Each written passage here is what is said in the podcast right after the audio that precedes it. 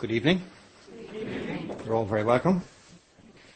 My name is Shane Mulhall, and the title to the talk, to make sure you're in the right room, is The Art of Parenting, the Teenage Years.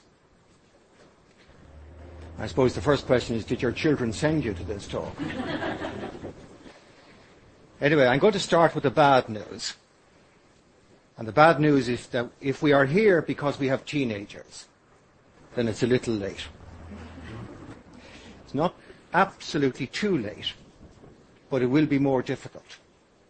It's like building a wall. You can't put on the last brick correctly and expect to have a good wall.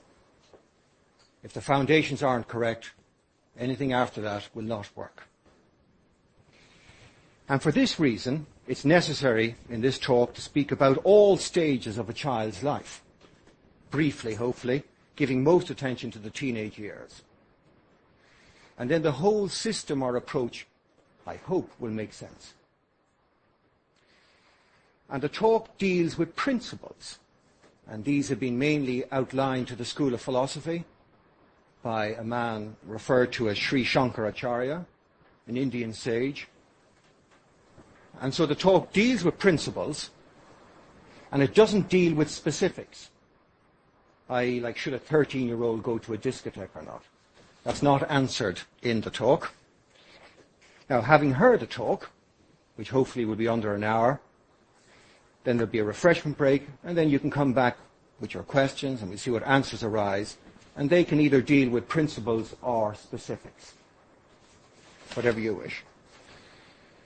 Now, I don't know where I got this from. It's obviously from some newspaper, and it's written by a lady and she describes my dad when I was aged.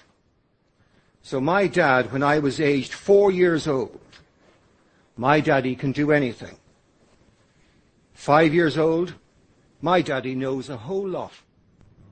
Six years old, my dad is smarter than your dad. Eight years old, my dad doesn't know exactly everything. Ten years old, in the olden days when my dad grew up, things were sure different. Twelve years old. Oh, well, naturally, father doesn't know anything about that. He's too old to remember his childhood. Fourteen years old. Don't pay any attention to my father. He's so old fashioned. 21 years old. Him, my lord, he's hopelessly out of date. 25 years old. Dad knows a little bit about it, but then he should because he's been around for so long. 30 years old. Maybe we should ask Dad what he thinks. After all, he's had a lot of experience. 40 years old. I wonder how Dad would have handled it. He was so wise and had a world of experience. And 50 years old. I'd give anything if Dad were here now, so I could talk this over with him. Too bad I didn't appreciate how smart he was. I could have learned a lot from him. Whether man or woman, it makes no difference, but I think we recognize that sequence of events. George Bernard Shaw said about his father, when he was 18, he thought his father knew nothing. And he, when he was 25, he was surprised by how much his father had learned in the last seven years. so, well, it's a pity to sort of miss out on the parents during those vital years. So, why does a human being have parents at all? The reason is, is because he's completely different to other animals. The ordinary animal is dominated by instinctive intelligence. And that is there from birth. And this gives the young dog or cat or whatever independence after a number of weeks. But for the human being, instinctive intelligence doesn't dominate. In fact, emotional or intellectual intelligence hopefully dominates in the end. And these take a long time to develop. And because they take a long time to develop, the human being needs parents. Another aspect of this need is that in the human being there is the good and the bad as the Shankaracharya says, there has never been a school for corruption and yet it is much more in use. And this only proves that the acquisition of the bad is easy and more natural compared to civilized and disciplined education in the good. And it's important to appreciate this, that the good and bad exists in every human being. If I was to ask all of you, are any of you anti-Semitic? You might say, no, I'm not. Or you might all say, no, we're not. But if you had been reared in Germany in the 1920s and 30s, some of you would have joined the Nazi Party. The bad in you would have been drawn out by education and company. And as I said, the good and bad exist in every child. That means your children as well. The only question is what reaches the child first? The good or the evil, disciplined or undisciplined? The job of an educator is to provide the good to the child before anything else reaches him or her. And the third aspect of the need for parents with regard to human beings is human capacity. The human capacity greatly exceeds the capacity of an animal. So if you get one evil dog in the world, it doesn't really upset the world. You just put him down. But if you get a Hitler, you can get untold destruction, way beyond what any animal could do on its own. And the most dangerous creature in the whole creation is a half-educated human being.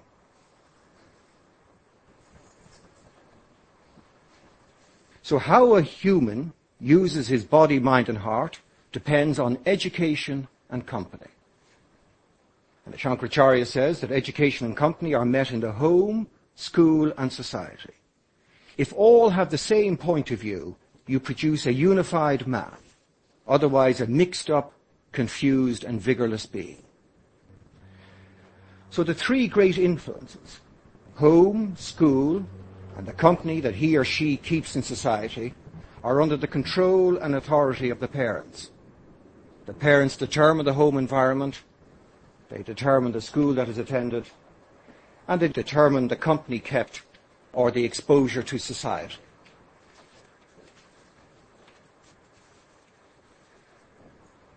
Now, in order to understand this approach, it's important to understand the nature of a child, or those particular aspects of the nature that are relevant to this discussion. So the first aspect that's important to appreciate is that the child is full of faith and devotion. And you recognize this in a young child. It'll come home from school and it'll say something is true because teacher says so. Now teacher could be as thick as two short planks and completely erroneous, but as long as teacher says so, then it's true. And you may have the experience of a child, it's in my experience of walking past the stairs in a sort of a semi-dream, and a child speaking and jumping at the same time, saying, catch me, daddy. And so you wake up out of your dream and you catch the child. Now, the child has absolute total faith that you will catch it. If you asked an adult to do that, he'd want a parachute, a mattress at the bottom of the stairs, and certainly somebody better than yourself. Now this full of faith and devotion has its potentially bad side. Because the child imitates the good and the bad. Whatever it is exposed to, it imitates. So it will imitate your fears and your prejudices and your doubts. No child is born saying rain is miserable. No child is born saying I hate washing up. The child learns this. It imitates it. It says, I love my daddy, and my daddy thinks the rain is miserable. So it imitates the father and thinks the rain is miserable too. The second thing about the nature of a child is that it is completely lacking in discrimination. It begins to develop it over a period of time and doesn't enjoy it in its fullness until it is 16. But initially it's completely lacking in its discrimination. And to give a story Once when I was waiting to be dealt with by a dentist, I was reading this little story in a magazine, and this lady, her son had come home from school, and he didn't understand how the earth went dark at night and got bright in the morning. So he asked his mother to explain that. And she was a highly intelligent woman, so she got out an orange and a torch. And she said that the orange represented the earth and the torch represented the sun. And she got the child to look at both sides of the orange and he could determine that one side was brighter and the other side was darker. And she revolved the orange so that the first side now became dark and the second side became bright. And she said, do you understand? And he said, absolutely. But what happens if it's an apple? you see, a child doesn't have reason. When you say to a child, take your feet off that couch, it just thinks it's that couch. Right? It takes a long time before it realizes that things can be universal. And the Shankaracharya says that it's like a man. The child is like a man having money and standing at the crossroads. He or she could be taken to any road, good or bad, and it would not in the least matter to a child. The third aspect of a child is that a child has no wisdom.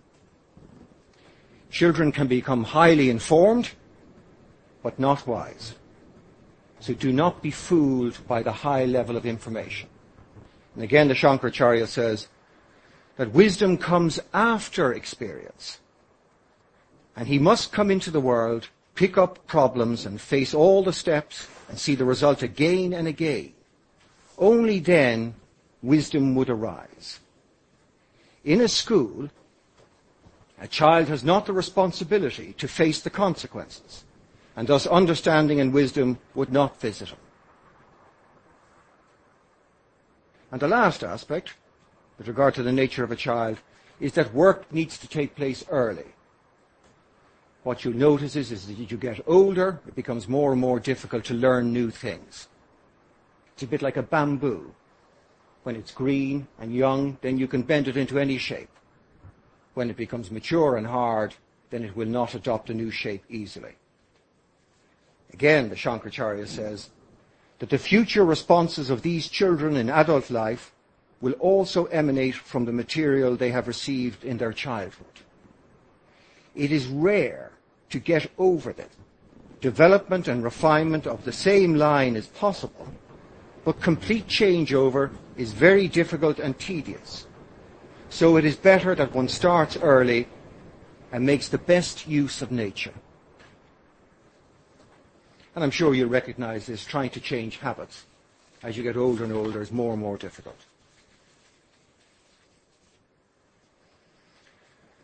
Well, what is parenting? And the first thing to appreciate is that the first relationship in family is between husband and wife. And this is absolutely essential. The children are never put first for their sakes. And what is parenting? Is to fulfill the need of the child. And what is the need of a child? And the need of a child is to grow in fullness with regard to its body, mind and heart. And in order to have a direction to this growth, one needs a vision. If you're going to create a beautiful garden, you have a vision for that garden. You just don't go into a horticultural centre and buy a whole load of plants and stick them down. You have a vision for how the garden will be in its maturity. And then you pick and select that which is necessary to fulfill that vision. Well, if you have children, it's necessary to have a vision for the children. And the vision should be for them as human beings, also as Irish men and women, also as members of this family, and also as individuals. So the vision for them as human beings is that they might be followers of truth. As Irish men and women, that they would take the best qualities of the Irish, that they're open, friendly, hospitable, all these qualities. As members of this family, Well, there may be ideals that this family particularly holds to. Family is honest, does not lie, or all these sorts of things. And then it's necessary to have a vision for the particular child because it will have particular talents and traits.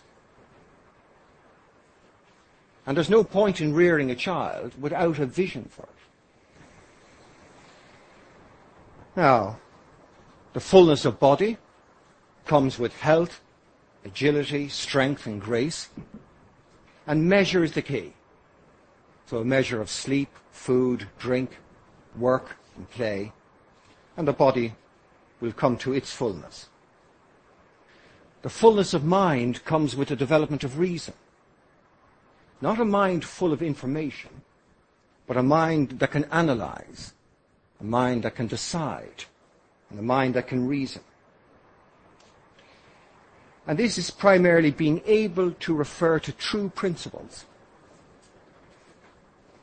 i.e. the application of the universal to the particular. And this allows the child to deal with every situation it will face in life. Examples of true principles are that all men are equal, life is sacred, honesty is the best policy, render unto every man his due. And there are millions of them. And the child's mind is trained to refer to principle. And fullness of heart comes with love, as manifested through the virtues. So the child is guided to be patient, generous, forgiving, have absence of anger, purity, compassion, courage, steadfastness. All these wonderful qualities. Well, last week I was looking up the definition of a word which translated as herdsman. A herdsman. And this was a Sanskrit word. And it said that a herdsman is somebody whose activities are cherishing, guarding, nourishing, preserving, defending, protecting, keeping, observing, and maintaining. And it struck me that these are the activities of a parent, of a good parent. Well, how do we actually parent? And the first thing to remember is, and this is a quotation from Khalil Gibran, he says, and a woman who held a babe against her bosom said, speak to us of children. And he said, your children are not your children. They are the sons and daughters of life's longing for itself. They come through you, but not from you. And though they are with you, yet they belong not to you. And that's most important to remember. Being a parent is a bit being like a bus driver. Your job is to pick up and deliver. You deliver the passenger safely, in good shape, them having enjoyed the journey, and you let them off at the stop that they want to get off, not the stop you want to bring them to. Otherwise, it's kidnapping. now, there is a relationship, obviously, between parent and child.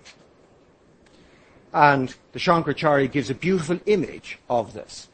He says, the relation between parents and their children is also harmoniously regulated through love and discipline. Love gives them support for development, and discipline keeps them within the established order of family and society. The mind of a child is very tender, and it is liable to take any shape or form, and can be distorted very quickly as well. If too much love is provided, then the child may turn willful. And if too much discipline is forced, then he may close in and resent from outside. Thus he needs both, just in the right measure. The child is pliable, like a refined clay of the potter who's about to throw a pot. The potter uses both hands, one inside and the other outside. The hand inside is the hand of love, which gives support for expansion, and the hand outside is the hand of discipline, which keeps a firm control on the expansion to keep it within the required form. This hand is prescriptive and regulative in action. So parenting is to do with love and discipline, and both are required just in the right measure.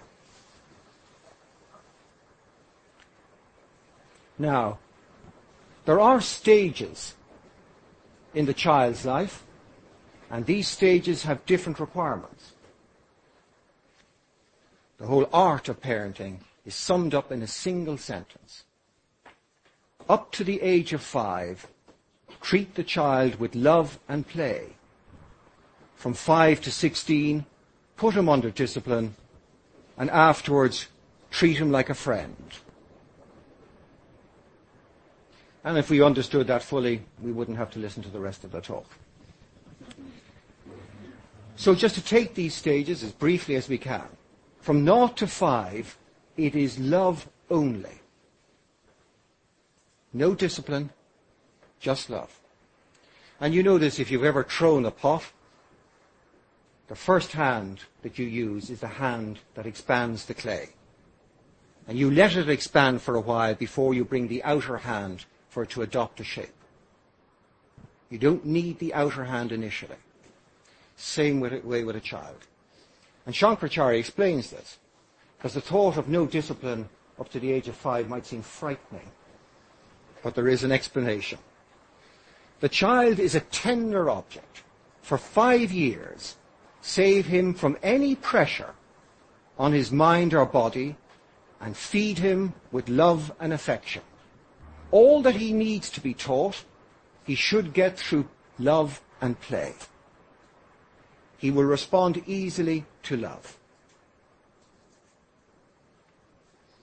So getting them to do anything that you want them to do is not done through discipline, but through love and play. The mind of a child is new and tender. It has all the capacity to receive knowledge, acquire and hold it. The child's mind is not endowed with reason, and this aspect does not start at least for some time. Here, he is only ready to receive whatever is offered to him. He would not be able to reason with it. His tender mind will receive it and will hold it until it becomes a sound capital when he is grown up to look into the reason of things. Early stage only needs providing the right material. So that's all that's required up to age five, providing the child with the right material. From five to ten, which is the next stage, it's a combination of love and discipline. Here discipline is introduced, but doesn't dominate. So from five to ten, his capacity to acquire simple knowledge is great he would easily take whatever is offered. The simpler the teaching, the better.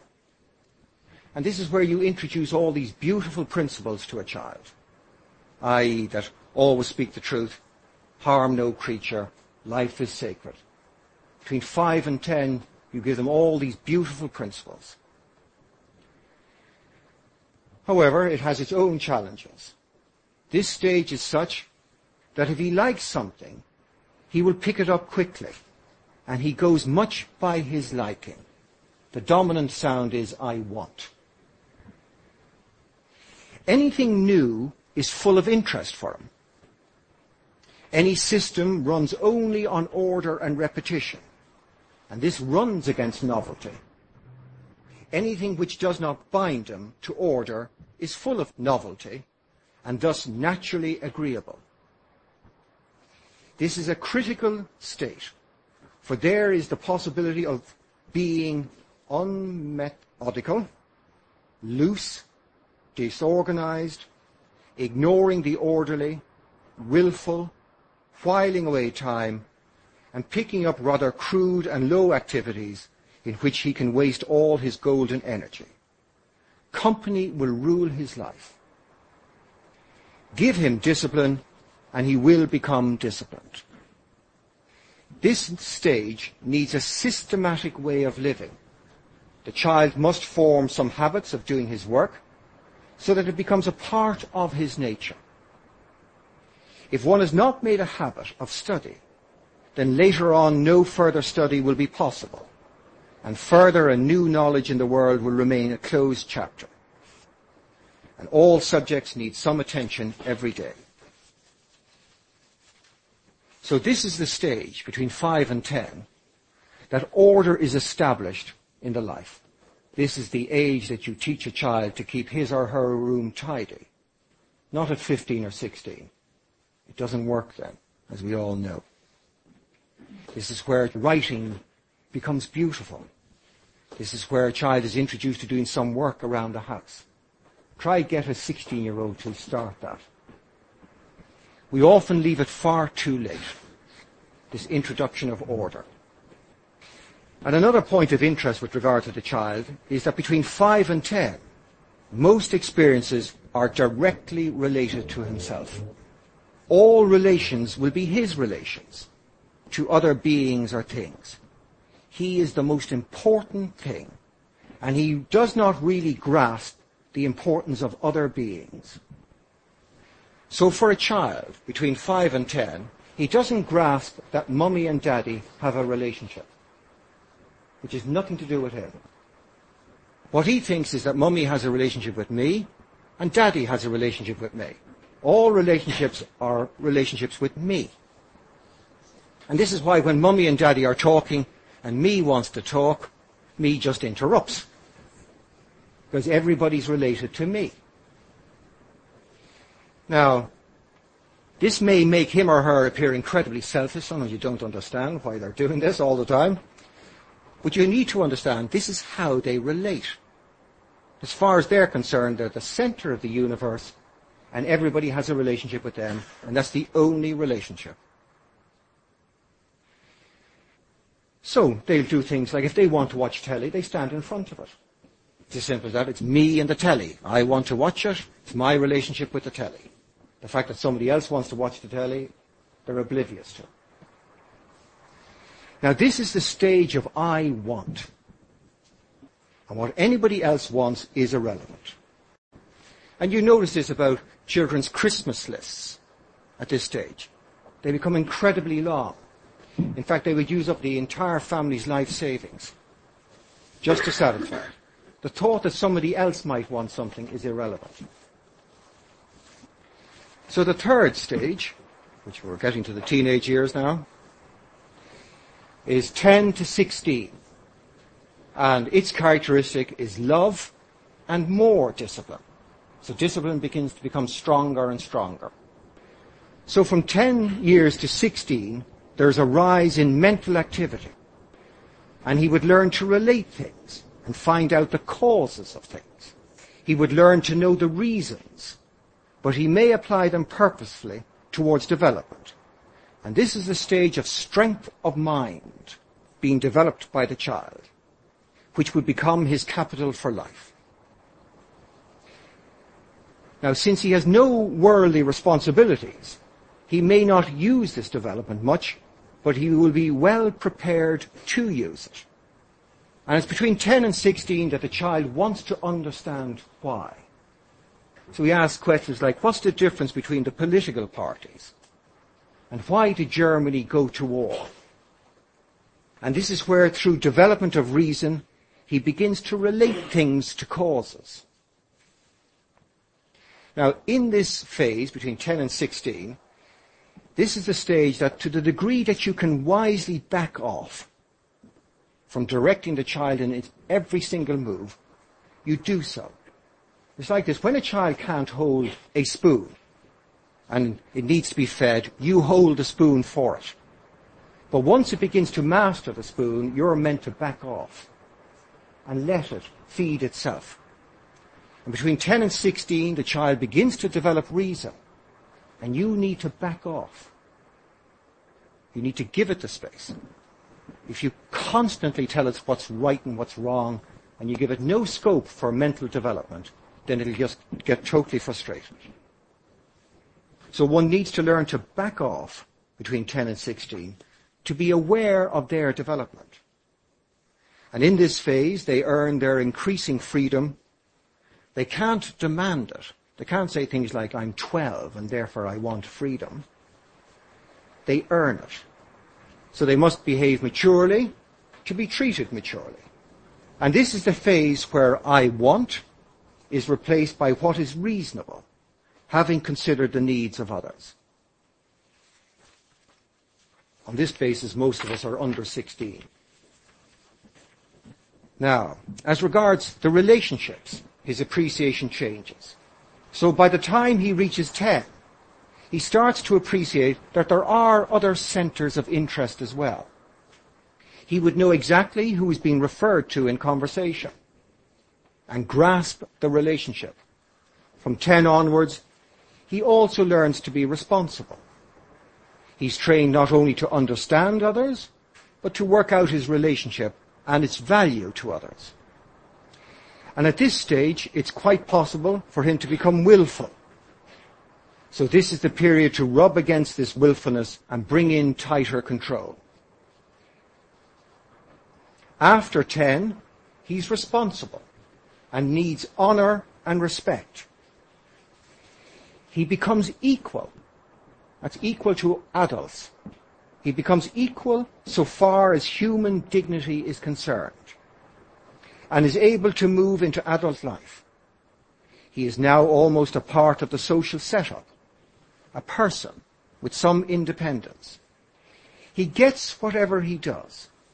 He's praised for his good deeds and is fully answerable for all his misdeeds as well. And again, this stage obviously is extremely important because this is a stage that they develop ideas and opinions about everything. And because of their desire for independence, normally their ideas run totally contrary to yours. If you ended up uh, agreeing with the music they listen to, they would switch to other music. It's important not to be the same as you or to agree with you on anything. So they develop all sorts of ideas. And now they're immature, obviously, between 10 and 16. They're not fully developed. So you do not crush them. You do not say to them, that's pathetic, that's stupid, or any of these things. They are equal so far as human dignity is concerned, so you never, ever, ever take away their dignity. And what's required here is refutation. You show him or her that the idea or opinion doesn't stand up to reason. Ideally, they are brought to see it themselves. So, for example, a father told me that his 14 year old daughter had announced to him that she was never going to marry, she was just going to have babies. So this frightened him. 14 year old daughters are absolutely capable of frightening fathers. But anyway, she frightened him. So he, he asked me about this. And I said to him, well, go back to her and ask her why she hates babies. See? So he goes back to her, and I gave him other instructions, which I'll say. Go back to her and ask her, why do you hate babies? And of course, you know, she didn't understand this because she had declared that she wanted babies. And she was being asked why she hated babies. And he said, well, say I was to die now, or I moved away from this family. Would it be a loss to you? And she said yes. I said, well, so why would you deprive a baby of its father? Why would you hate it so much that you would consciously deprive it of a father? Well, she'd no answer for that. At this stage, she's now pregnant and she's about 17. so it's helped anyway for three years. But there, you don't tell her she's an idiot. You ask a question. You show the idea up for its limitations so she comes to a true answer herself. This teaches them to reason. And it also teaches modesty in their opinions. You recognize this between the ages of 10 and 16. There's very little modesty with regard to opinions. I'm right, and you don't know what you're talking about, and all that sort of stuff. And it also teaches respect for your wisdom and experience. And if I can tell a story from uh, my own fathering, my daughter went to babysit for this man, and she was about 14 at the time. And this man, on driving her home, said to her, Do you ever go to discotheques? And she said, No, my father doesn't let me. And he said, Well, why don't you go? And she said, My father doesn't let me. And he said, Well, you should express your independence. You should go. You need to grow up, and all these sorts of things. It's the last time she ever babysat for that house, but anyway. so he's advocating to her to express her independence and all this by disobeying her father and going to the discotheque. And she finished the conversation with, My father loves me, and I trust him. And he shut her. Well, if you use refutation rather than crushing, then the child will come to be modest in their opinions and will also come to respect your wisdom and experience.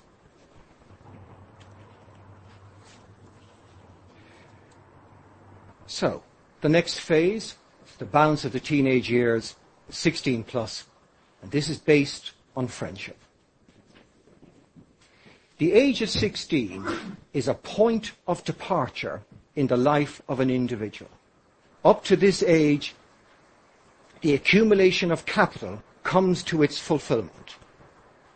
Until this time, he or she stands in need of an ever-present guide and teacher to keep him under discipline and in common terms, give him knowledge. At this time, the change in his being takes place, and he takes a plunge into a responsible world. He moves by himself. He's no longer a child. He takes a stand. Nature demands that having been provided with all that nature has to give, he must now pick up the challenge and use his nature consciously, that is responsibly, and create a world of his own he does not become the Lord of nature, but he takes a first step towards that. Now he will expand and take charge of his own development. The body, mind, and emotions are now all under his control, and he will, of course, use them the way he's been trained to use them. A new life begins. His powers, enshrined in physical, mental, and emotional bodies, constitute fullness, not as fully developed and mature powers, but only as initial powers which he will have to develop. And this stage, i.e. 16, is the completion of the preparatory stage, putting him at the point of entry to the universal stage. Now this is the equivalent of somebody who's passed their driving test recently. They can now take the car out on their own, but they're not experienced drivers. They are liable to make mistakes, and in a way they have to be allowed to make their mistakes. You can't hold the wheel for them, nor can you have a dual control car. You can only advise them at this stage. And so this is the age of friendship. Shankaracharya says that after the age of 16, he should be treated as a friend. He would not like orders, but needs advice and counsel. He would like to be respected and treated as an equal being, for his self needs recognition. He no longer wants to be your son or daughter. They want to be themselves now. Now he is ready for expansion and development as an independent being. Responsible work begins and he starts to learn behavior of a universal type with other beings on his own stand. And self-respect is most important after 16. And that is why the scriptures say, treat him like a friend. And a lady came to me who was having difficulty with her daughter, and I quoted this to her, and she said, what does it mean to treat your daughter, your adult daughter, like a friend? Now, her adult daughter had just moved in with a boyfriend, which was absolutely against the standards and the traditions of that family. So this was extremely hurtful and upsetting to the mother. And of course, the mother went berserk and the entire relationship between herself and the daughter broke down. And she said, what do you mean I should treat her like a friend? And I said to her, well, okay, we'll take my daughter. I said, let's say Caroline moves out of our house, the Mulhall house, and moves in with a boyfriend. And you strike up a conversation with her about that. How would you speak to her?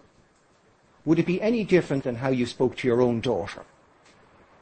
She said to me completely differently. She said I'd be far more gentle and understanding and I would sort of question it, but I wouldn't be going berserk and trying to wring her neck. and you notice how different you are when you ask your son or daughter, well, what career do they have in mind? And you start praying before they answer. Because you don't want a ballet dancer in your family. But you notice how you're interested in other people. You're very open.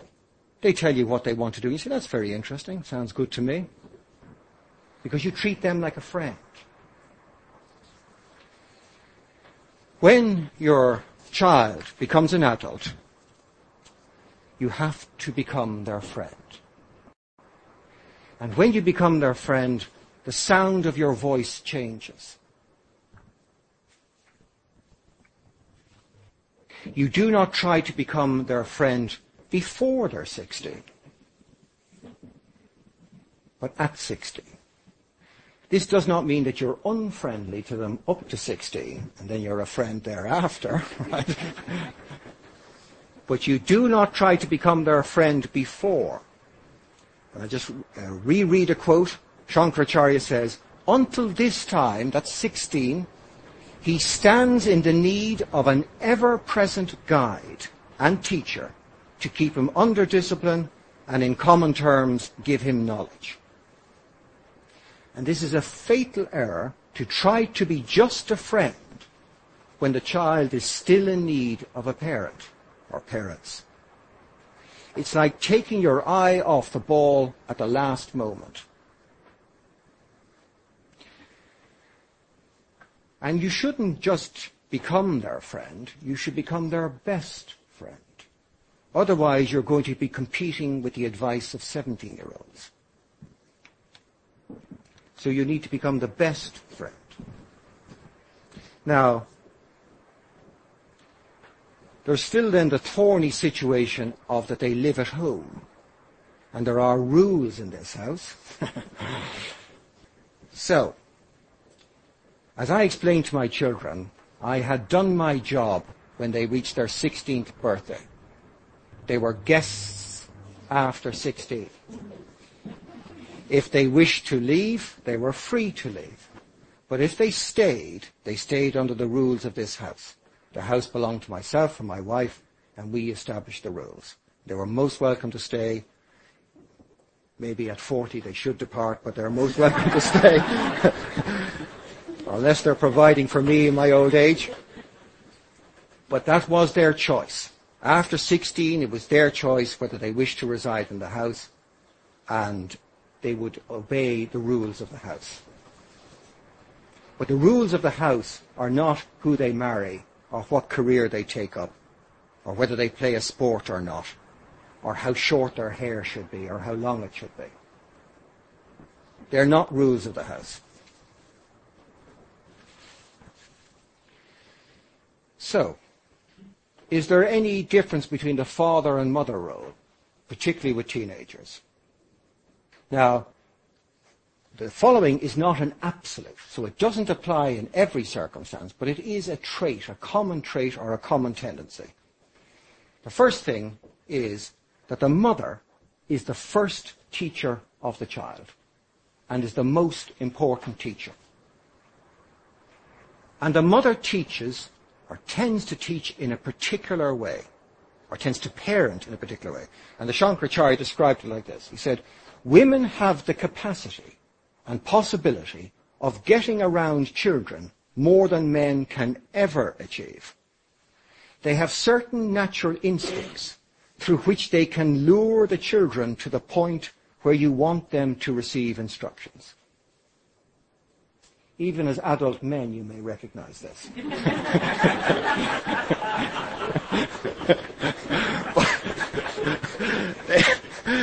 anyway, it is, it is absolutely natural and absolutely brilliant with regard to children. And if I can give you an example of it, if a child needs to eat, the mother will persuade it to eat. The man will make it eat. So, I've noticed this. Well, I used to notice it anyway when I was looking after the children. Say one of our children didn't want to eat something. They'd be sitting down there, there'd be cabbage on a plate, and they wouldn't want to eat some food. And uh, let's say it was a very young child, and my wife would bring it over to the window and say, look, there's a little bird on the branch there, and isn't it nice twittering away? And the child would look at it for a while, and then my wife would say, now let's go back and eat some cabbage. And the child would go back and eat cabbage. And when I was given the child, I'd say, now you're going to eat your cabbage. You will eat that cabbage. Right? You will eat it because I said you're to eat it. Right? I don't care about the bird on the tree. what has that got to do with eating cabbage? Right? so,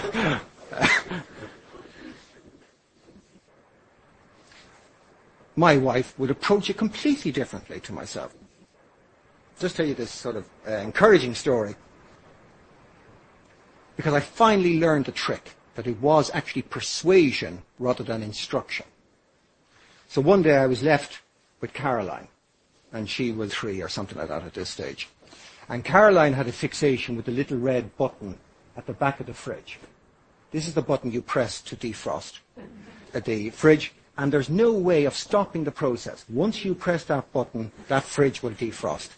And there was many a morning we would come down, not having seen Caroline, having pressed this button, and there would be a flood on the kitchen floor. And anyway, I was looking after Caroline. The fridge door is open. And I'm looking at her, and I see her break into a trot towards this fridge door to press the button. And I had my car keys with a little uh, alarm box on it. And if you press it, you know, a little red button lights up, or a little light lights up. So I said to Caroline, would you prefer to play with this? And she turned on her heels and came back to play with the little box. And there the child was not being deprived of anything, but was being offered something better as far as the child was concerned. Does that make sense? Now, as Shankaracharya says, the women have the capacity and possibility of getting around children more than men can ever achieve. So, because of tenderness, natural tenderness, and this power of persuasion, the mother is a more important factor at the earlier stage. But the balance of influence changes as the child gets older. And it's all very natural. It doesn't mean the mother's not loved as much anymore or anything like that. But the balance of influence changes.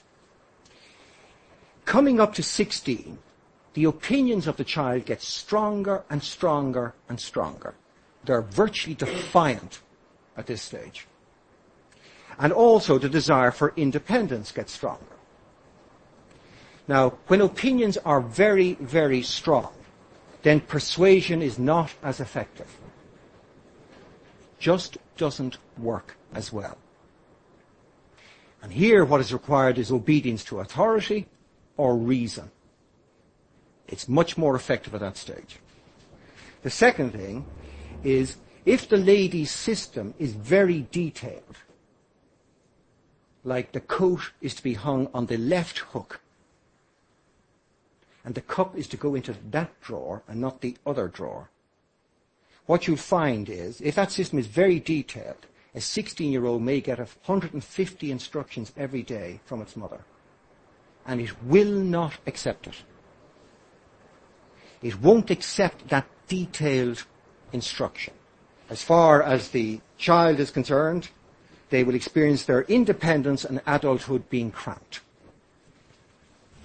And what you can see, I mean, if the father uses persuasion, it's exactly the same thing. But with the persuasion system failing, this can lead to an awful lot of frustration and an awful lot of anger for the person using persuasion. And this is particularly true between an adult daughter and the mother. Because you now may have two detailed systems operating in the house. And this is like two cooks in a kitchen. so you just cannot have two different detailed systems operating in the one house. And what is required is reason at this stage of their development. Now, just as ladies excel in the use of persuasion, men excel in the use of reason. For this reason, as the child gets older and will now respond to reason, the man's role of parenting grows stronger. As was said, the latter stages of the child's development will involve much more reason and much less persuasion. So the man and the woman must use reason and not persuasion. Now, yes, I'll try and say these very quickly then. There are six harmful characteristics which the Shankaracharya say have to be uprooted. This will be very depressing because you'll recognize all six in yourself. so, the first, albeit he uses a technical term in Sanskrit, I'm just using a sort of more casual English term to describe. The first type is the sleeper type. They are beings who are so prone to sleep that they simply keep on sleeping. They hardly rise and even if they rise, soon they will find their way to bed again to enjoy their sleep as much as they can. There is very little activity left for them. You may recognize this overabundance of sleep. Then there are the twilight zone dwellers. And this is neither sleep nor the waking state, always lost somewhere in between. Such people can hardly see or hear anything. It is intoxication without an agent. They are, they are practically half asleep and half awake. So their mind is never on the spot to collect any information or knowledge. Frightening, isn't it? The third aspect is the fearful type. Such people are always terrified of everything. They can never have any adventure and would always resist new activities or situations unless pressed. The fourth aspect is anger. The angry type. It is a state of ignited fire in the mind which upsets all balance. One burns all one's energy, bakes it, and makes it ineffective or unproductive. It is like pouring boiling water over tender plants growth is stopped and the plant gradually dries out and dies. The fifth are the lazy. Such characters have no desire to do any work and would do anything to while away their time. It's practically a negation of time. You know, it's like having the whole weekend and you say there's no time to do the law. You could actually do the entire roads law. And then there's the prolongers. Such characters would take 10 hours to do a job which could easily be done in two hours. They just lengthen the process of work. Here they go back and get a brush. Then they go back again and get a pan. If they sweep up a bit of paper, they would read it.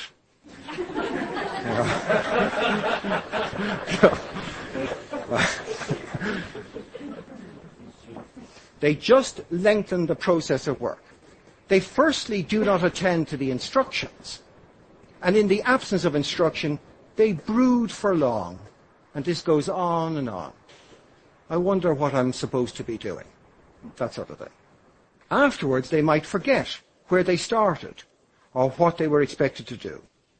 They imagine unnecessarily to complicate the work, make mistakes, try to correct them again and again, until by lapse of time, utility at a work is lost and no fruits are available. The sun has come down, there's no point in doing the gardening now. So there are six characteristics, and they are very dangerous in the human being. They should be eliminated from the character. So to finish all of this, parenting is all contained in one sentence. Up to the age of five, treat the child with love and play. From five to sixteen, put him under discipline, and afterwards, treat him like a friend. Do this, and you'll have a friend for life, and the nation will be proud to have your children as its citizens. But that's it.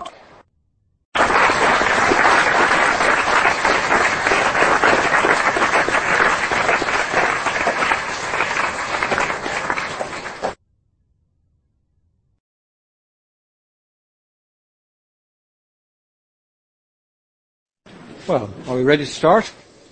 Very good. So you need to put up your hand then if you wish to ask a question and then the microphone can be given to you.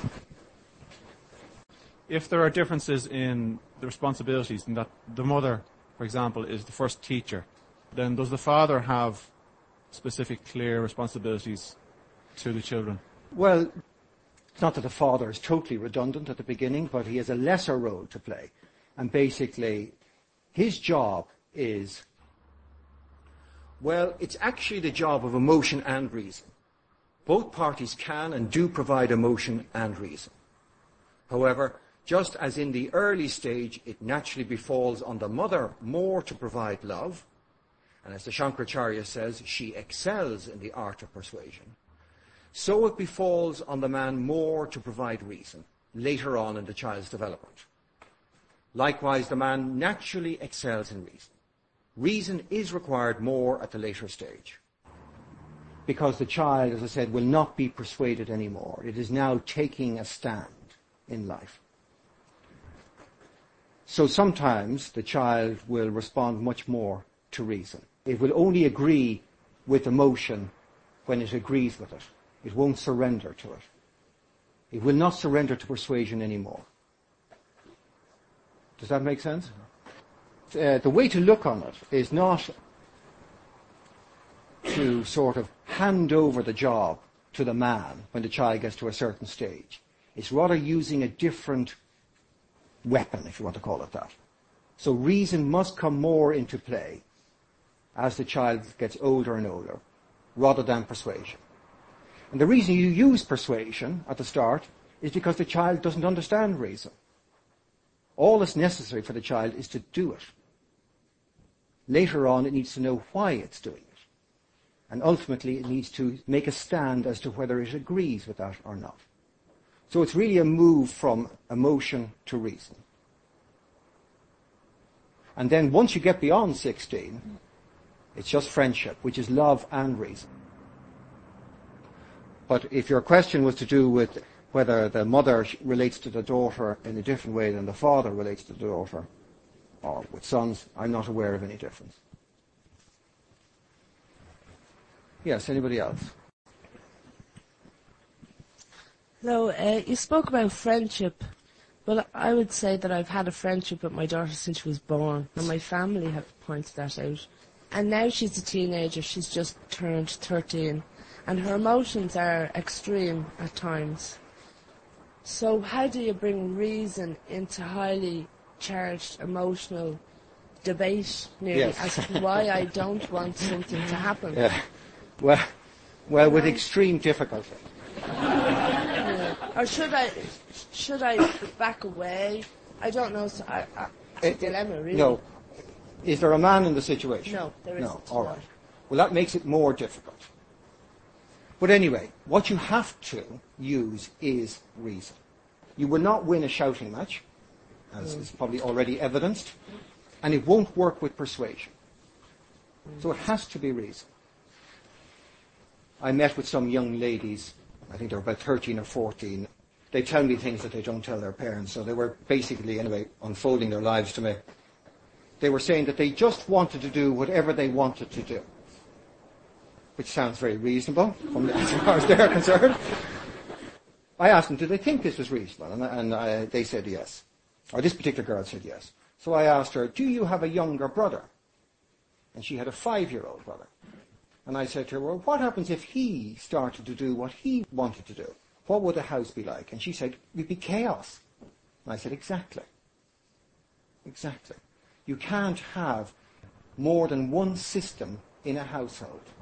Everybody has to come under what the system is, i.e. the family values. And so it is not valid to say, because I want to, I will. Once somebody gets to 13, they have to become aware of the presence of other people and their needs, and they have to establish their relationships based on love and reason. But what you'll find the difficulty is, is perhaps the sound of the voice. For, no, I'm talking about your, your sound, not hers.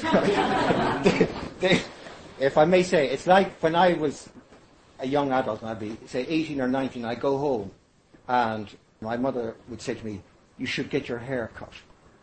You know that sound? That horrible sound of the mother. And you determine to grow your hair to your ankles. right? So that sound has to start to go. Now, not at 13, all right? But you begin to give space. The child will begin to wear its hair in the way it wants to wear it. It won't wear that sort of page boy fringe that you love, and it'll start to pick its own clothes more and more. But all within acceptable standards of the family. So you're allowed to set the standards, but you can't set the colours. And you have to appeal to reason. It's really about reason. It is. You know? It is. And that's not always so easy. No. But the thing is, don't fight emotion with emotion. When emotion goes out of control, the only thing that will bring it back is exhaustion or reason.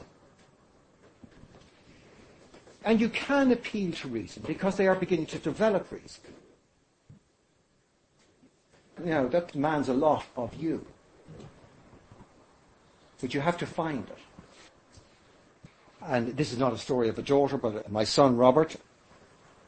He came home from school one day, and this is John Scottus School. Perfect as it is, he was being bullied. And I'm the, the leader of the School of Philosophy, so he thinks I have some influence on John Scottus School. So he basically asked me to pull rank on the headmaster and make sure this bullying stopped. So I said to him, no. I wasn't going to interfere at all. I said, you're going to have to deal with it. He was 12 at the time. Said, you're going to have to deal with it. So I asked him what's happening, and he said, well, this guy is thumping me. So I said, thump him back. And he said to me, well, we're not allowed to. That's the rule of the school. And I said, well, I'll take the rap for that. You just do it. If Dr. Telfer gives out to you, you say my father instructed me. So uh, if I had to go to detention or do a hundred lines, I was willing to take that punishment. Right? so, so I said, you thump him back. And he said, are you sure about this? And I said, yes. When he hits you, you hit him back. And then he said to me, but he's bigger than I said, it makes no difference. When he hits you, hit him back. So he said, but he'll probably win. I said, it makes no difference. When he hits you, hit him back. And he says, but I'd probably cry. I said, it makes no difference. When he hits you, hit him back. So he agreed. He said, all right. And then I said, now, when he hits you, and you hit him back, then you tell him that when he hits you, you will always hit him back. And you will never, ever, ever give up. You tell him that. So I asked him had he got the words clear in his mind. He said, absolutely. So I'd come home that evening and he was sitting, it was 11 o'clock at night, and he was sitting there with tears. So the next day I come home at about 11 o'clock at night and there's this bright, barrel-chested man sitting there. And he said to me, it worked. So I said to him, what happened? And he said, well, I was coming down the, the stairs and he thumped me. So I thumped him back. And then he tried to trip me and I tripped him back. And then he followed me into the toilets and he said, Mulhall, you're dead.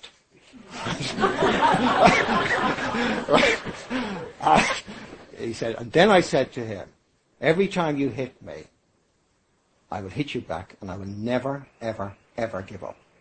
And he said, okay, let's forget about it. so then I explained to myself, nobody starts a fight that will never end. Does that make sense? You will not start a fight that's going to go on forever. And I said, that's all you were doing. You were just pointing out to this boy that the fight would never end. And therefore he would abandon it. It's a waste of time at that stage. So, that's reason at work. That's reasonable advice. It works. Well, first of all, the other boy stopped being a bully, which was helpful to him. And my son became more independent and self-reliant and didn't have to use the rank of his father to get him out of bad situations. So, the key for you, or for anybody, is to have true principle. To have true principle. And, okay, that takes a bit of work, to be able to refer to a true principle. But if you can, if, first of all, if you practice them yourself, then you will find it easy to refer to a true principle. And true principle is very appealing. Even 13 year olds like it. Well, I find that I probably have to develop some firm principles Yeah. as an adult. Yes, no, absolutely. You know? Absolutely. And that, that's the challenge, maybe. Yes, exactly. I mean, it'd be sufficient from tonight if you realized that either emotional dominance or persuasion will not work as they get older and older. Will not work. So, yes. Thank you. I just wanted to ask about, um, you mentioned between naught to five, it's love and play. Because I have this three-year-old and um, he constantly, all day long, says, I hate you. He says it to other people and he hits other children. And So he's um, normal. I can't find a, a loving, playful way to get him Yes. to stop. So I have to use what I would think is discipline. But you said you never put stress on a child's Yes. mind. So could I playfully hit him back?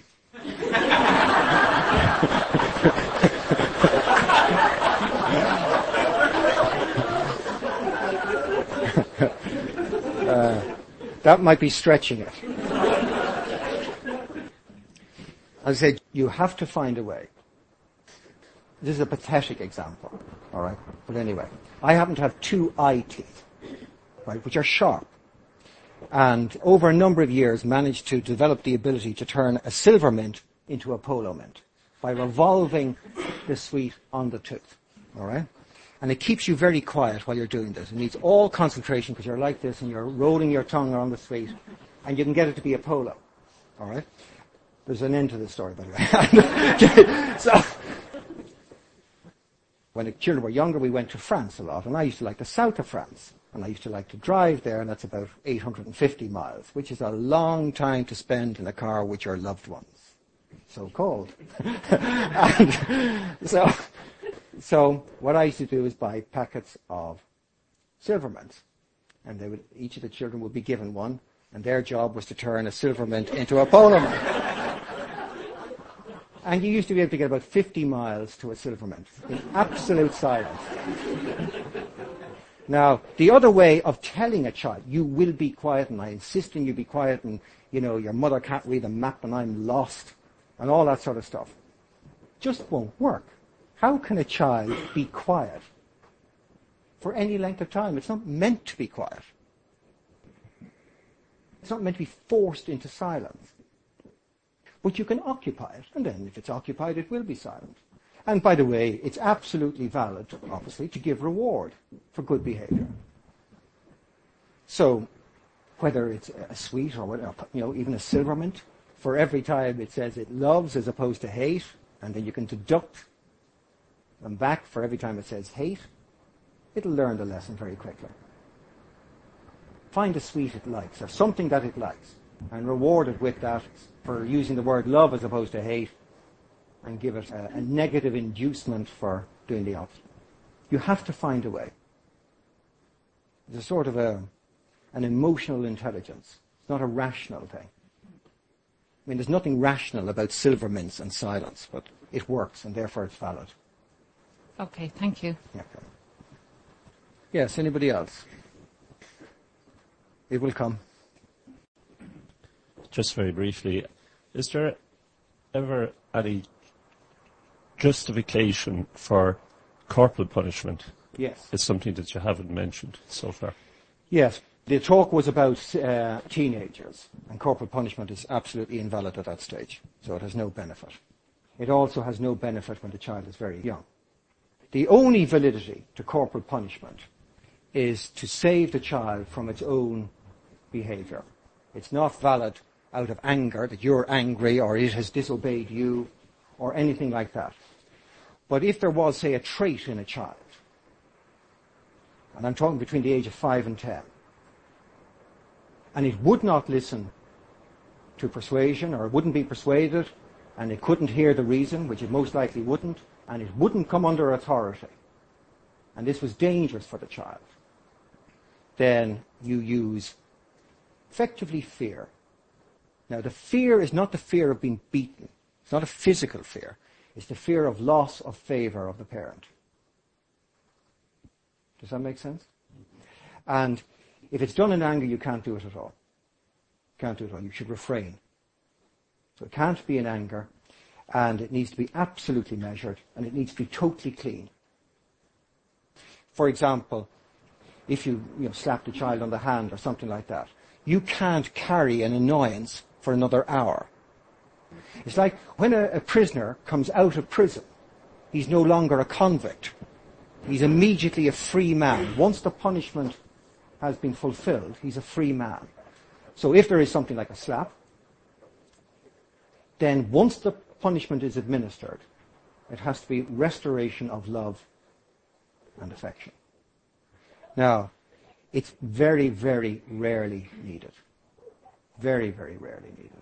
Normally, we resort to it because we're not so confident in our reasoning ability or in our emotional intelligence. But occasionally, there are circumstances for the sake of the child. And if it is absolutely measured and it's given in love, and there is this restoration of the relationship immediately after the punishment, then it doesn't have a lasting effect. That's all right. It's this lady here. When you said that you become friends with your child at 16, hmm. do you literally mean 16? You know the way different children mature emotionally. Some children of 14 would seem to be 16. And say boys, for instance, maybe at 17 or 18, they would be emotionally a 16 year old girl's maturity. Do you know what No, I'm saying? absolutely. The gap is a little bit narrow there. It takes them a bit longer. But anyway, the Shankaracharya says at age 16. Now, it's not clear to me whether he means the 16th year, is it literally their birthday, or, or what. But what I will say to you is this, is if you really observe your children, you notice them becoming an adult. Absolutely notice that a change takes place. It's even a physical change. You know, I have three daughters. Two of them are now adults. It was so obvious, just by the way they looked, that they were no longer children. Does that make sense? Absolutely, yeah. Yeah. No, I've just got a I'm- 17 year old, and at 16 I wouldn't have been his friend. But now that he's 17, I can see him coming out the other end. But other friends might have girls who were 16 who would be No, absolutely. or you could be the only thing you've got to be careful of is that you really are seeing what's in front of you. I don't know if you remember the film Father of the Bride with Steve Martin and his daughter in her mid twenties comes home with a fiance, and as she's telling him she's about to get married, he superimposes a picture of her in pigtails and aged about six. so he can't abide the concept of this little six-year-old getting married. So you have to be careful about that. You've got to actually know what's in front of you. And we make both mistakes. We sometimes think when there's a 14 year old in front of us, there's an adult.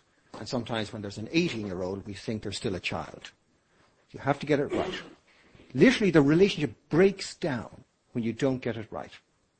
Because an adult will not be mothered and fathered as a child is. They refuse it point blank. They don't want it anymore. Uh, so you have to be wide awake to it. But is there a precise date? I'm not sure, but I think observation will always guide you. Okay, thank you. Okay, yes. Thanks. Um, enjoyed your lecture. I have a 14-year-old girl and a 12-year-old boy. And my philosophy would always have been to keep the arms around them, keep be close, long conversations. And that has worked to this year. Yes. There's always a sad end to these stories. You spoke about vision, and my vision and her vision. This is exam year, and you know, I find myself having the arguments that I never had before, Yes, exactly. and uh, a bit of a disaster, I feel. Um, you know, so what I'm saying, my question is, it's a simple question. Leaving the house tonight, she said to me, she was very inquisitive about me leaving and going to hear a lecture about teenagers. And I know she's going to be asking me, and if not tonight, tomorrow Yeah. night or something, about the lecture. And I would love to detail the lecture in Yeah. total to her, to talk about everything that you spoke about. Would you agree? Well, it would be very helpful to her. Children have no idea what it's like to be a parent. So it's not bad that they do come to know it. But don't expect full appreciation from a 14 year old. I mean, that would be just a bridge too far and that would be unfair. We could always give a talk to the uh, teenagers. The other half of the talk, how to relate to your parents. then it'd be very interesting what questions they asked. Uh, don't be surprised about the arguments. It's absolutely natural. It's absolutely natural. There you have a young being. And nature, when I say nature, I don't mean just at a physical level, but physically, mentally, and emotionally. Nature is demanding of her to take up a separate life. That's what it's demanding of her. So, you saying that Fianna Fáil or Fine Gael are the best party no longer satisfies. She wants to know why. Why they are. And she wants to have her own decision. So you've got to give space. Plenty of space. And you must let them express their opinions. Now, not disrespectfully, but they must express them. And you give them the space. And you also can be very patient about this. So you find that they express opinions and they change them three weeks later. So if you wait long enough, they go. So for example, I don't want my daughter, my eldest daughter, to go to Australia. That's just something I don't want. Now if she decides to go, that's fine, but I don't want her to go. So she comes back in June, she tells me, I'm going to Australia. Now, years ago, I would have leapt up and I would have said, "What are you going for? It's only beaches and sharks and uh, you know, uh, uh, yeah, you know, all that sort of stuff." And I would have crushed it. I said, "They have no culture, and how could you leave a country like this?" and all that sort of stuff. So this time, I said, "Oh, you're going, are you? And when are you going?" He said, "Around October." And I said, "That's interesting." Didn't say yes. I just said, "That's interesting." And she mentioned it about two or three times, and I just kept on saying, "That's interesting." And then it's now November and she's still in Ireland and she's not going to Australia. So you don't have to jump on everything. Does that make sense? Don't jump. Some of it is just a testing ground. It's like, you know the way you used to throw stones at windows to see if they'd break? you, know, you, you start off with a little pebble. And it's a bit like that. They're throwing little stones at you to see how you'll react. So I wouldn't be worried about opinions. Action is a different matter. If they state values which you know to be false and unhelpful, it's not that important. If they begin to act them out, that is very serious, and then you have to step in and stop that. Don't be surprised by the argument, and this is not a lessening of the relationship. So let's say next year, it will be worse next year. I might as well tell you that now. Right? So, let's say it's worse next year. This doesn't mean that your relationship with her has lessened. It is the difficulties that a 15 year old daughter in this case faces in relation to our father.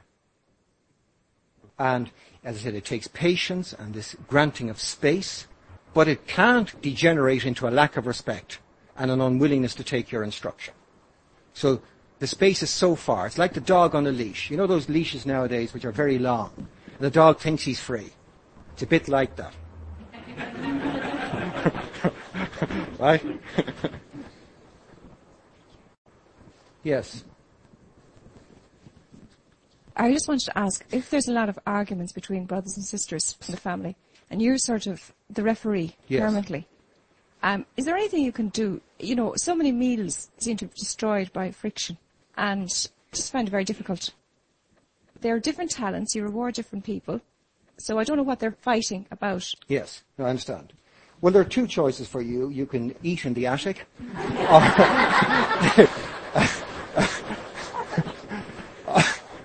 or you can appeal to them. Now, the way to do this is, at times, people do not have the strength to do something for themselves. So you don't appeal to them as individuals. You appeal to them as members of a family. You appeal to a bigger unit.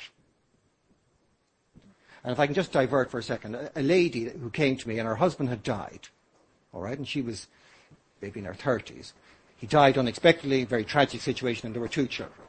And she would have stated that she was suicidal. How close she was to or not is another matter. But anyway, she felt that she was suicidal. And I gave her all the philosophical reasons as to why suicide was a complete and utter waste of time, but it made no difference. She didn't have the strength for herself to transcend the grief. And I said to her, well, I said, what about for your daughter's sake?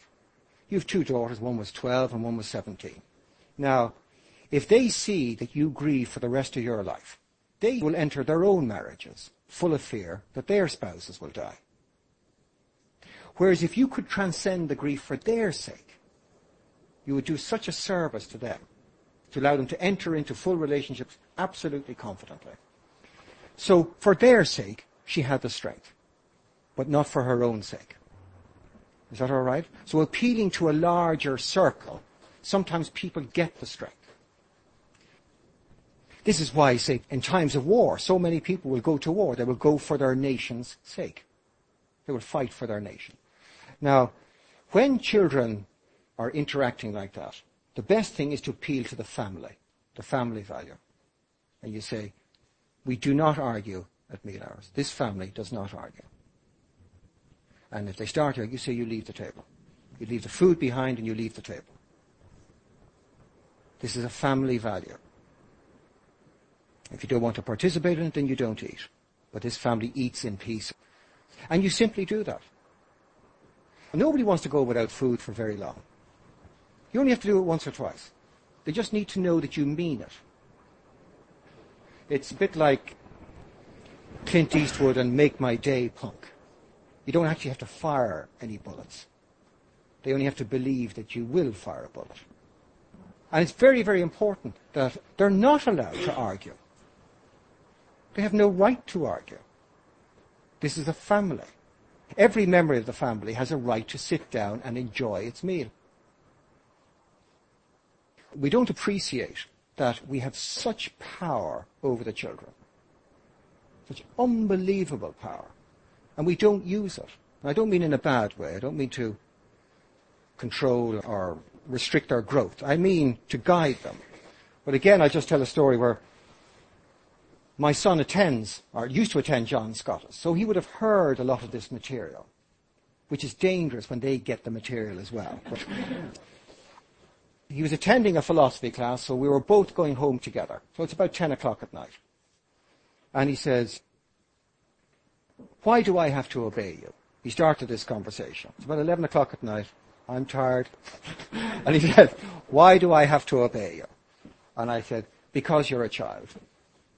That's why you have to obey me. When you have the use of reason, you will not need to obey me anymore. But right now you do. So he said, okay, when does reason come? And I said, at 16 you have it. And he said, when does it start? And I said, it starts at 10. He said, well, I'm 13. Could I half obey you? Smart little rat. So I said to him, no. Until it's fully developed, I said, it's like passing a test. When you pass the driving test and you're allowed to go out on your own, when you half know how to drive the car, you still need an instructor with you. He said, well, I don't agree. I don't think I have to obey you. So I said, okay, we'll try a different tack. I said, you totally and completely depend on me. That's why you obey me. And he says, what do you mean? I said, they're my clothes you're wearing. The food in your stomach is my food. I went down through a whole list of things, which were mine, and he was allowed to have. And he said, well, I don't think I'm completely dependent on you. We live out in Greystones, out in uh, the mountainy area. So I pulled in the car. We were in a country lane about three or four miles from home. I said, get out of the car. you just get out of the car, give me a ring in a week's time, and let me know how you got on.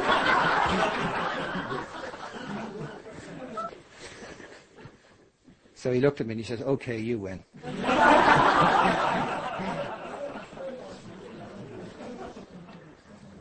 so, you have tremendous authority. My children, when they were 14, or 15 and 16, they used to tell me every so often they were going to leave home when they were 18. I said, no, if you've made up your mind, you can leave now. Very simple. Why would I waste my money on you? So you just call the bluff all the time. Say, as regards food, they're totally and completely dependent on you. I mean, they're probably not capable of even baked beans on toast or whatever.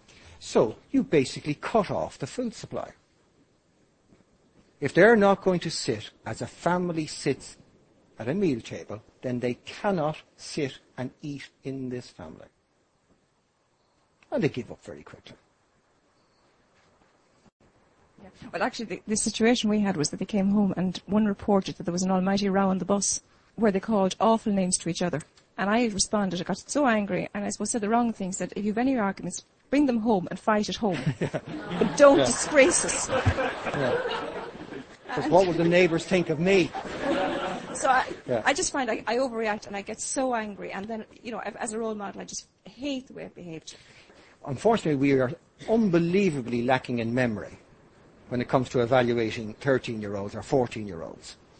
One um, lady came into her philosophy class one night, and she was really, really, really annoyed because her 10-year-old son had lost his glasses and this was the second or third time he'd lost his glasses.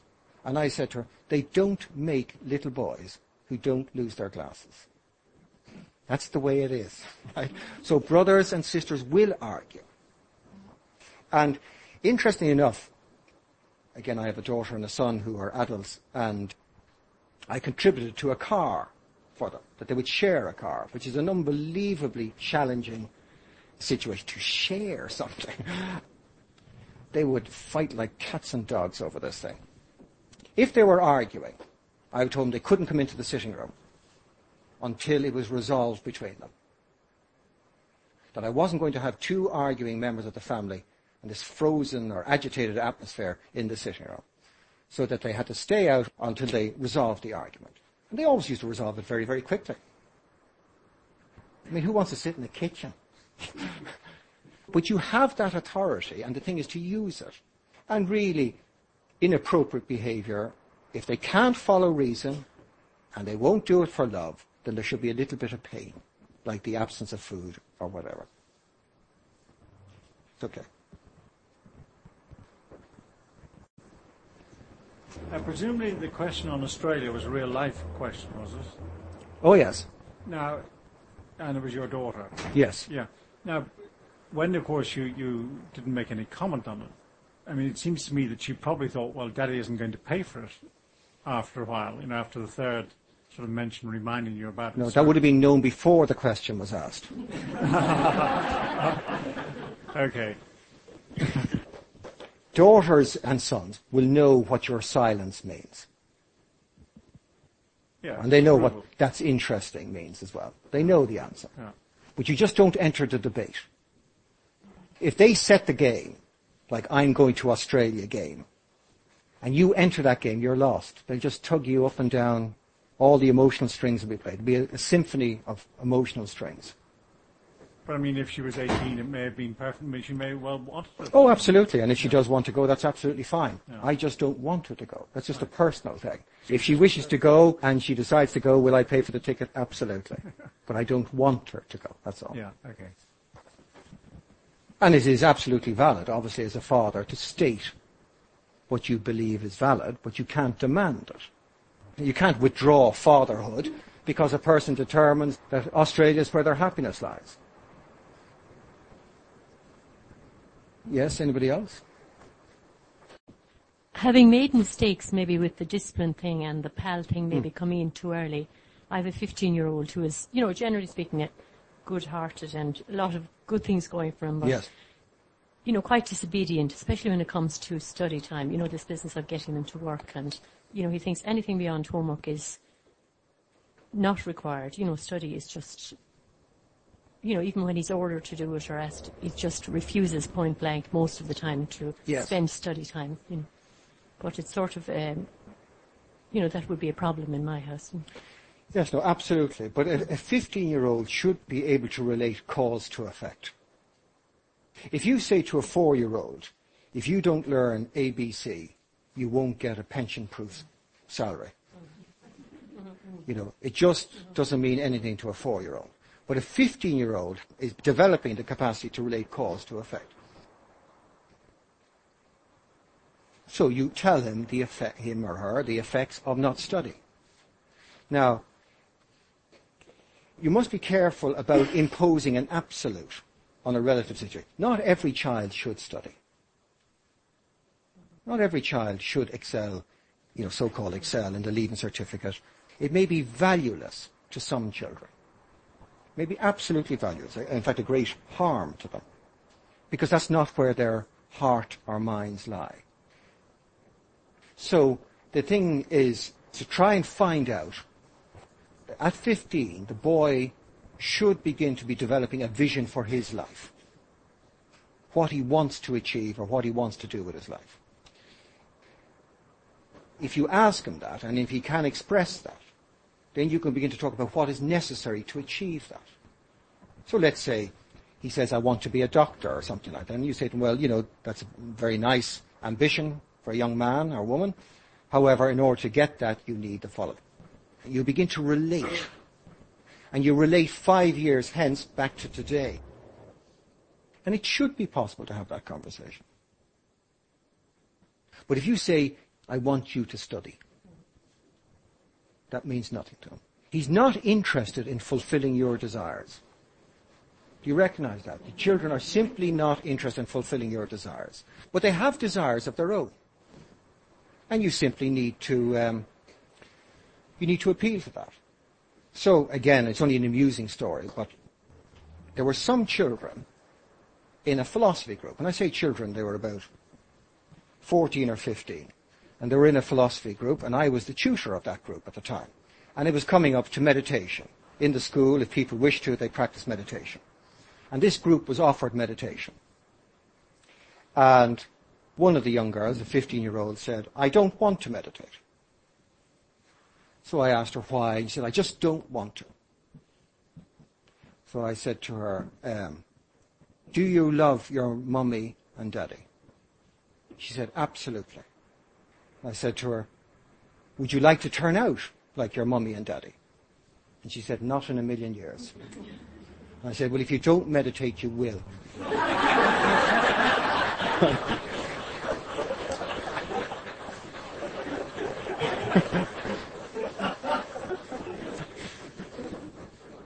so she took up meditation. So that was it, that was using fear there, right? I would, I find your advice very helpful. Yeah. And just as an example, we were thinking of changing our car, and I was down in Ballsbridge Motors with Yes. him, and uh, the general manager, whom I actually know, he's a neighbour of mine, came over and he said to him, he had so much knowledge on cars. The general manager said to him, "Would you like a job?" Now he's 15, but looks about 13, and I know he, he's very passionate about certain things, but it's not about study. And I just find it very difficult when you have a parent-teacher meeting and they tell you you should be doing. He's in his junior cert year. He'll do his homework. He'll quit. He'll keep his head above water. He's not interested in study beyond that. Yes. You know, I'm just wondering if he wanted to be that doctor in four years' time. That's the problem, you know. Well, what you can do, all that the boy should do is attain fullness of his capacity, whatever that is.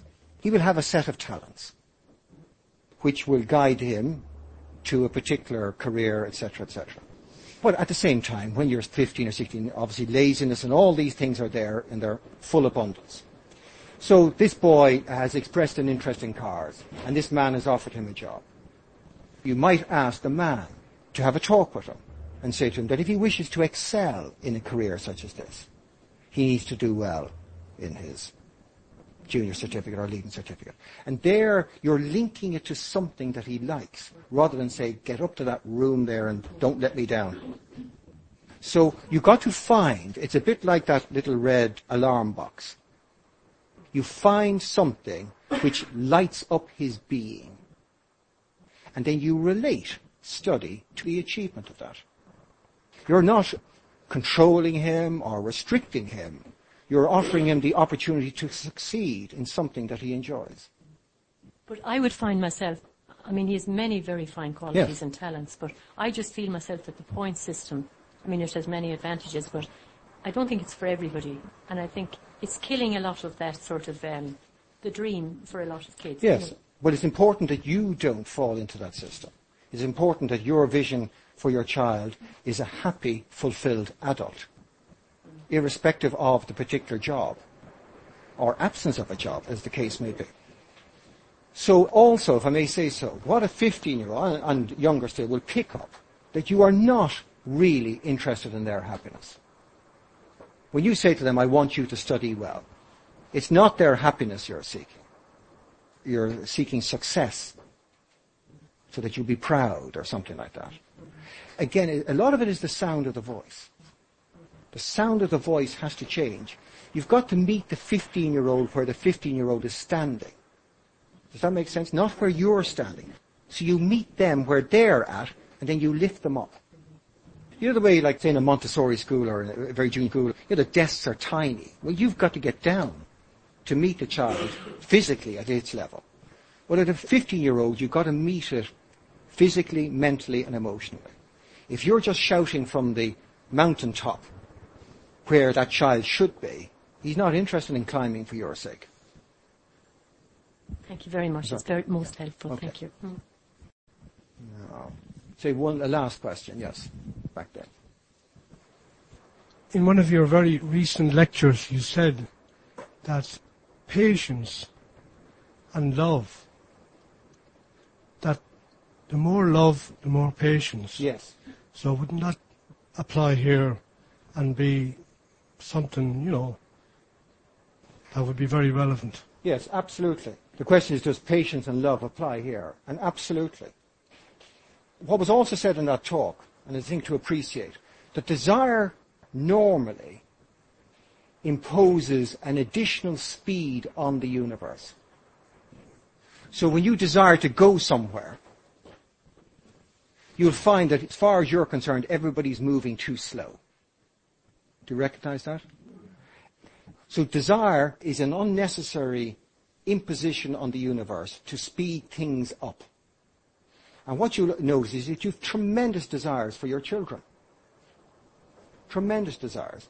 And there may be a part of you which hopes they'll be little children for a long, long time. But there's another part of you which imposes on them a level of maturity which is impossible for their age. And when the desires turn to love, then you allow nature to unfold as it will unfold. You know, as parents, we're sometimes like amateur gardeners who put down daffodils in November. We dig them up at the beginning of December to see how they're going. We put them back again and we have a another look at Christmas Day. The idea is to leave them there. Nature will run its course.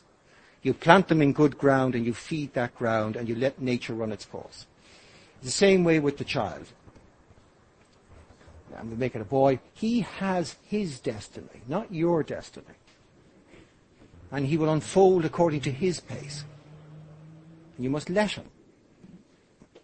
So patience is absolutely essential. And just as a wise gardener will trust that if he has selected the bulbs properly and planted them at the right time and he has fed that ground, he trusts that the daffodil will come, that nature will take care of the rest. If you have been careful about the company that the child has and given it a good education, and you have reared it based on love and discipline as outlined there, nature will produce the daffodil for you. You do not have any concerns about that. And temporary aberrations at around 14, 15 and 16. And maybe sometimes continuing until they're about 19 or 20. You need not worry about that. That means you do worry about their behavior, but not their interaction with you. They will become tense. That's just growing up. All that is important is that they don't lose respect for you, and they acknowledge you as the father or the mother. But I would not be concerned about the tensions. You just have to be patient. They will get through this, and then, just like we started off, they begin to um, value your presence again. I'll just repeat that last sentence because it really is all in this. If you remember this, you actually can't go wrong. Up to the age of five, treat the child with love and play. From five to 16, put him under discipline, and afterwards treat him like a friend. Find out what is true love, find out what true discipline is, and find out what it means to be a true friend. So, good luck.